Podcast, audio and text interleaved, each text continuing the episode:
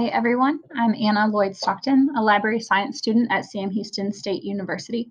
For this podcast episode, I'll be discussing the important points from part one in the textbook entitled Reference and Information Services An Introduction, 4th edition, by Kay Ann Cassell and Uma Hiremath. Let's start with part one Fundamental Concepts. This includes chapters one, two, and three. Chapter one Introduction to Reference and Information Services. Did you know that reference services is over 100 years old? On page three, the book mentions that in 1876, Samuel Green, a librarian at the Worcester Free Public Library in Massachusetts, began having librarians help users in the selection of books to suit their needs. Reference services seek to fulfill the greater mission of the library by assisting individual users. That's from page three. It is the librarian's responsibility to use the materials and resources in her collection to assist a patron in finding what they need. In Samuel Green's time, this would be done face to face. In today's world, however, while assistance can still occur face to face, it also happens via video or instant message chat or using social media. Page four states that ethical awareness and engagement is a crucial aspect of all library services. The American Library Association's current code of ethics, quote, encourages librarians to provide the same high level of service to all library users and to provide information that is, quote, accurate, unbiased, and courteous. End quote. That's from page four. Librarians must follow the principles of intellectual freedom and work hard to overcome any personal bias and ensure that library materials are not censored. Librarians follow and stay updated with intellectual property laws, and they must be respectful to colleagues and cannot put personal convictions or beliefs ahead of library interests. Moving on to page five, kinds of information service. Information service is the process of resolving information needs of users and building positive relationships. Librarians answer the three types of reference questions, which are ready reference, research questions, and bibliographic verification. Ready reference questions can easily be answered using a general reference source like Google. Some of the examples might be Who won the 2017 World Series? These types of questions can easily be looked up. As we say in education, these can be teachable moments, giving librarians the opportunity to lead users through the process of looking up the information. Research questions require multiple sources of information, such as bibliographic sources and databases. It takes a lot longer than just simply Googling the answer. Librarians can lead the user to put all of their obtained information together into one conclusion. Bibliographic verification is information that's already been obtained and just needs to be verified or fact checked. Librarians can help by double checking and correctly citing the material used. Reader's Advisory Service is the librarian's responsibility to give users the right resources to accurately help them answer their question. Because they tend to know more about various genres of fiction and nonfiction, Public and school librarians tend to be more associated with the Reader's Advisory Service than academic librarians. Information literacy instruction, also known as user instruction. Today it's easy to just Google something, but students are lacking in traditional research skills. So this could look something like librarians showing students how to use the library's online catalog, um, explaining the use of basic print and electronic reference sources, they could go as far as to teach whole class lessons about research or varying library usages and demonstrate how, when, and why to use sources. Selecting and evaluating print and electronic resources on page eight. This can be something that's very rewarding for librarians. This responsibility depends on the type, size, and scope of the library and the library needs. Most librarians select materials by reading reviews and library professional journals like Booklist. Some others prefer to physically review materials at librarian conferences or through publishers. Most librarians, however, do both of those things. Librarians need to stay knowledgeable about the library's collection and cross reference the knowledge with new possible materials to add, double check for possible print and electronic duplicates, and find reference materials that align with the library's scope, content, audience appropriateness, format, arrangement, authority, currency, accuracy, ease of use, coverage, and cost. Creating digital finding tools, page nine. Librarians can create websites, finding tools, subject research guides, and pathfinders for online library users. Depending on the audience and their needs, librarians can create guides and websites that address frequently asked questions, show relevant databases and helpful search terms, organize topic resources, give assistance in identifying a selection of appropriate reference books or materials, and teach tips for searching the library's catalog. This leads into the next topic promotion and marketing. Library collections may be less visible to the public, so libraries need to find ways to promote the materials and services that are offered. Major marketing or publicity campaigns are important in promoting academic, school, public, and special libraries. Library promotion can be done by creating websites, social media accounts or postings, online newsletters, giving information literacy instruction for students, and hosting meetings with school faculty. Moving on to page 10, discussing evaluating staff and services. Just like libraries need to continuously evaluate their collection, they also need to reevaluate their staff and offered services. Library staff members need to be proactive in staying updated on new information, technology, media, materials, and the services they offer. They can do so by taking trainings, attending professional developments, and conducting staff evaluations. The American Library Association's Reference and User Services Association, acronym RUSA, has developed guidelines for behavioral performance of reference and information service providers. These include user approachability, interest in the reference transactions, demonstrate good listening and questioning skills, searching skills, and user follow up. The changing nature of reference, page 11. As technology continues to change reference services, many libraries are physically seeing people less and less. It has become the library's responsibility to keep up with the times and increase the availability and use of the library's online resources. Some virtual resources include ebooks, audiobooks, video chat, instant messaging, social media, databases, and more. For its face to face patrons, libraries are adding more points of service, such as information desks or an interactive reference center. Reference services will still be personal, though not necessarily face to face. The way librarians find and convey information is as important today as it ever was.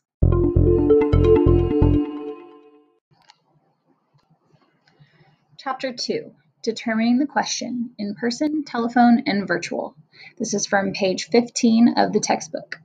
Reference interviews are how the librarian and the user communicate so that the librarian understands the user's needs. Every reference interview is different based on the user, their question, and the communication method. No two reference interviews will be the same. However, the overall structure stays the same and has three phases establishing contact with the user, finding out the user's needs, and confirming that the answer provided is actually what was needed. And that's from Ross, Nilsen, and Radford, 2009. Librarians must adapt to each situation. Users are more likely to seek help from a librarian who has taken the time to understand their needs and communicated respectfully. The reference interview is all about customer service. Why do the reference interview? We do the reference interview first to find out what information the user is looking for. Also, to get clarification on the patron's question, focusing on the meaningful content of the user's request, like maybe the user is asking for a book on baking bread, but really needs information on the chemistry behind rising yeast. And lastly, to, co- to communicate with the patron to provide the best method and type of research and resource. What we know about the reference interview, page 16. Many different authors have researched different reference interactions. Some of these include Robert Taylor in 1968. He wrote about the point of view of questions negotiation and its five filters. Elaine and Edward Jennerich in 1997 described the reference interview as a creative or performing art. Mary Jo Lynch, 1978, asked how reference librarians know when to interview a user and what the characteristics are of an effective question sequence. Brenda Dervin and Patricia Dewdney in 1994 proposed the neutral questions model, which is a user oriented approach to answering reference questions. Marie Radford in 1998 focused on nonverbal communications. Jan Wang and Donald Frank in 2002 and others explored intercultural communication. The work of Lori Mon and Joseph W. Janes in 2007 and many others help us to better understand virtual reference. Conducting the reference interview, page 17. There are six main steps to conducting a reference interview. Step one, establishing rapport with the user.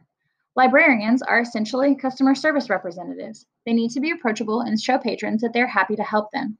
Edward Kazlauskas, 1976, found that maintaining eye contact, nodding, and smiling help make the first encounter with users more positive. In 1998, Marie Radford concluded that there were five basic factors that entice library user outcome initiation, availability, proximity, familiarity, and gender. The librarian needs to be available, either by physical proximity or virtually, and be willing to initiate conversation with the patron. The user must feel like the librarian is interested in their question. Step two, negotiating the question. When a librarian approaches a user, they need to ask what the user needs. Start with a neutral question like, What kind of help would you like? And then move on to clarifying questions from there. This can be done using open ended and closed questions. An open ended question may sound like, What format for the information do you need? A closed ended question may sound like, Do you need current or historical information? The librarian should include the user in the search and also make every effort to make sure the user's needs are being communicated. Step three, developing a successful search strategy and communicating it to the user. After clarifying what the user needs, the librarian can begin to guide the user in the right direction and show them how to use the tools they have to get the information they need. Remember to include the patron in the search. Continue to communicate with the user to determine what information will fit their needs. Step 4. Locating the information and evaluating it. Keep checking in with the patron. Once the librarian instructs the user how to use the resources, it is important that they help the user evaluate the information to be certain that the sources used are accurate. Step 5. Ensuring that the question is fully answered, the follow up. The librarian needs to check with the user to see if they've had their questions answered. Gers and Seward in 1985 state that the follow up question may be the single most important behavior. Step 6. Closing the interview. Once the patron is done utilizing the resources, the librarian needs to make sure that the patron is happy, has what they need, and knows that they are always welcome at the library. Reference services are often the primary way to show the value of the library, so the interview should end on an open note. This may sound like, please come back if you need any more help or have other questions. Problematic strategies in the reference interview. Some problems can arise during the reference interview. Here are a few. The imposed query. This is where the user cannot correctly communicate what they need. More research is needed in this area. An example might be when a parent comes in seeking information for their child's homework. The communications tab. The librarian cannot understand what a user needs. An example of this is when a user asks for information on Socrates, but the librarian hears Socrates and directs them to the sports section. Some behaviors to avoid. Provide an unmonitored referral, suggesting that the user should have done some work before asking for help trying to get the user to accept inaccurate information that is more easily available or accessible, suggesting that the information just can't be found, convincing the user not to pursue the question. The librarian just leaves or non-verbally shows that the reference interview is over. Librarian doesn't listen to the user. Asking too many closed questions. The book says don't play 20 questions with your users. And lastly, don't make the user feel stupid. Many users don't know library jargon, so the librarian must be flexible. The telephone interview, page 24. This has the advantage of immediate feedback. The librarian should sound pleasant and attentive. The librarian should listen to the tone and inflections in the user's voice to try and help them better understand what's needed. You should clarify and rephrase the user's questions. Keep the user informed in the search. The librarian should follow up on answered questions and cite any sources and encourage the user to call again or visit the library. Answering questions virtually. In a face to face video chat, it also has the advantage of immediate feedback. The librarian should look and sound approachable and attentive and show that they're actively listening. Clarify and rephrase the user's questions, follow up on answered questions and cite any sources, and encourage the user to chat again or visit the library. For chat reference, email, instant message, and text messaging, it also has the advantage of immediate feedback. The librarian should uphold messaging etiquette. Do not assume that the user doesn't have time for the reference interview just because they're chatting. Greet the user by name and acknowledge that you received the inquiry. Librarians should word responses in a way that makes them seem approachable and attentive clarify and rephrase the user's questions, Follow up on answered questions and cite any sources. And again, encourage the user to chat again or to visit the library. RUSA Guidelines, an integrated approach, page 25. The American Library Association's Reference and User Services Association, acronym RUSA, in 2013 developed guidelines for behavioral performance of reference and information service providers.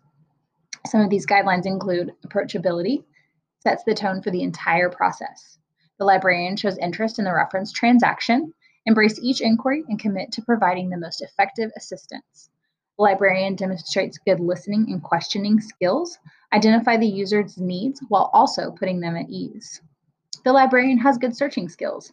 Without an effective search, the information is unlikely to be found and the patron may become discouraged. The user follow up. The librarian is responsible for determining if the user is satisfied. Cultural differences, page 26. Librarians should try to understand and respect users' cultural differences. Librarians should speak slowly and clearly, be aware of body language and cultural etiquette, and always treat everyone with respect. Improving our skills. Librarians should continually practice good reference interview skills, such as looking and sounding approachable, don't look too busy, having active listening skills, have a developed knowledge of reference sources, practice posing questions, practice follow up questions, and closing the interview.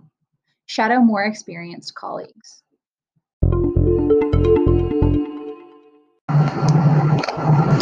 Chapter 3 Finding the Answer Basic Search Techniques, page 33. In today's fast paced world, we have the answers to our questions in the short time it takes us to say, Alexa, why does a firefly light up? The reference interview is a skilled conversation with a purpose. The librarian must have established procedures and practice skills. Just like the reference interview, the reference answer must be practiced, and the librarian must have a conscious adoption of answering tools. Then the librarian can guide herself and the patron in the right direction. Tools of the answering trade, page 34. Sometimes reference interviews can become very overwhelming. Answering skills can be developed just as questioning skills can. When it comes to reference interviews, the librarian needs to consider the following three steps to avoid a possible scattershot search. Step one, categorize the answer. Step two, visualize how the final answer will appear. Step three, test the waters to check if the answer is, is proceeding in the right direction. A little bit deeper into step one, categorizing the answer. Is it time consuming or quick? Sorting an answer from ready reference to time consuming can help avoid panic and frustration. It can help organize reference interaction. It can assign a professional stamp on the interaction, and it can alert the librarian to possible complications. Is it simple or complex? By utilizing the READ scale from page 35, a librarian can calibrate between simple and complex answers. Is it current or retrospective? Which questions require current information and which do not? Deciding on whether the question is retrospective helps to veer the search process to appropriate formats. Specific or cross-disciplinary. Be aware of differences in questions aimed at facts versus analyses. This helps in structuring the search process single source, or multi-source. Open-ended questions tend to be multi-sourced, whereas closed-ended questions are usually single-source. User appropriate. The librarian needs to be aware that a resource may not be appropriate for the user and that some types of sources may be restricted. Step 2. Visualize how the final answer will appear. Page 37. How do you envision the outcome of the final answer? Will it be internet database print, textual, graphical, statistical formats, or reference circulating in children's. Step 3. Test the waters to check if the answer is proceeding in the right direction. Some techniques to gauge if an answer is proceeding in the right direction could be creative browsing, get creative with your questions, subcategorizing, draw the user into various subcategories of the question, or overviews, provide a range of material to see if any of those answer the question. Types of answers, page 39. There are three types of answers that are given after a reference interaction value added, skilled, and elementary. Each type of answer given is classified by its level of utility, with value added rating on the highest level of utility and elementary rating the lowest. During and after a reference interaction, it helps to be clear about what kind of answer was given to a user. Value added answers give the right resources and clarifies relevance, organizes the material, prioritizes the resources, looks for potential research needs, and presents the answer with enthusiasm. Skilled answers on page 40 include locating, sifting, and judging resources in order to provide the best sources to answer the question asked. Elementary answers on page 41. These answers are given where there's a lack of resources or time to give an accurate answer. In this instance, it's best to collaborate and strategize with others to find the right information. If resources aren't available, a strong referral system is useful for the user. Keep a list of nearby libraries of all types. When time isn't on your side, these questions can keep the librarian from simply not answering an inquiry. Can the question be tabled or does it need an immediate response? Is there a link or resource that can be sent in the meantime to get the search started? And in face to face settings, the librarian can escort the user to the right area to browse and ensure you will check back with them shortly. But then make sure you do.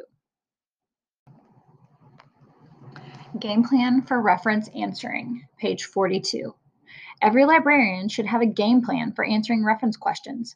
A few strategies are clarify the informational need. Make sure you take the time to truly understand what's needed. Don't just answer the question. Provide appropriate information. Lead the user in the right direction according to their need. Have knowledge of resources. Stay updated on your own collection so that you know what resources you have that may be perfect for a certain user shelf read, weed, discuss resources with colleagues, and study new acquisitions as they are received. Provide follow up. The librarian needs to check with the user to see if they've had their questions answered. This is the most important step and is often forgotten. Give a sense of competency.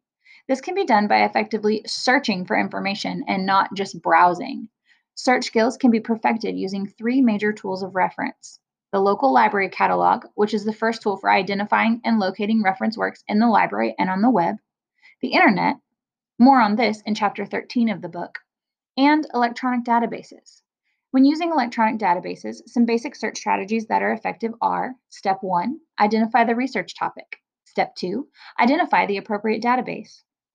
Step three, be familiar with the search screen and search functions.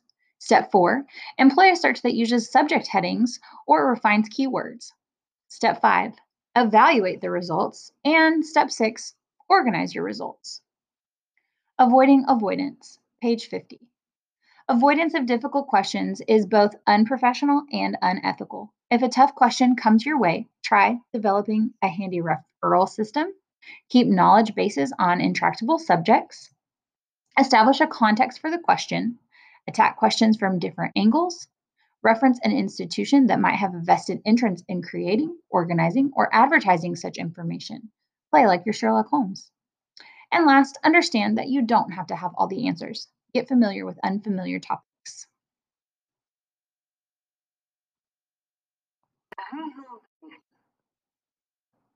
Being prepared, finding the answers.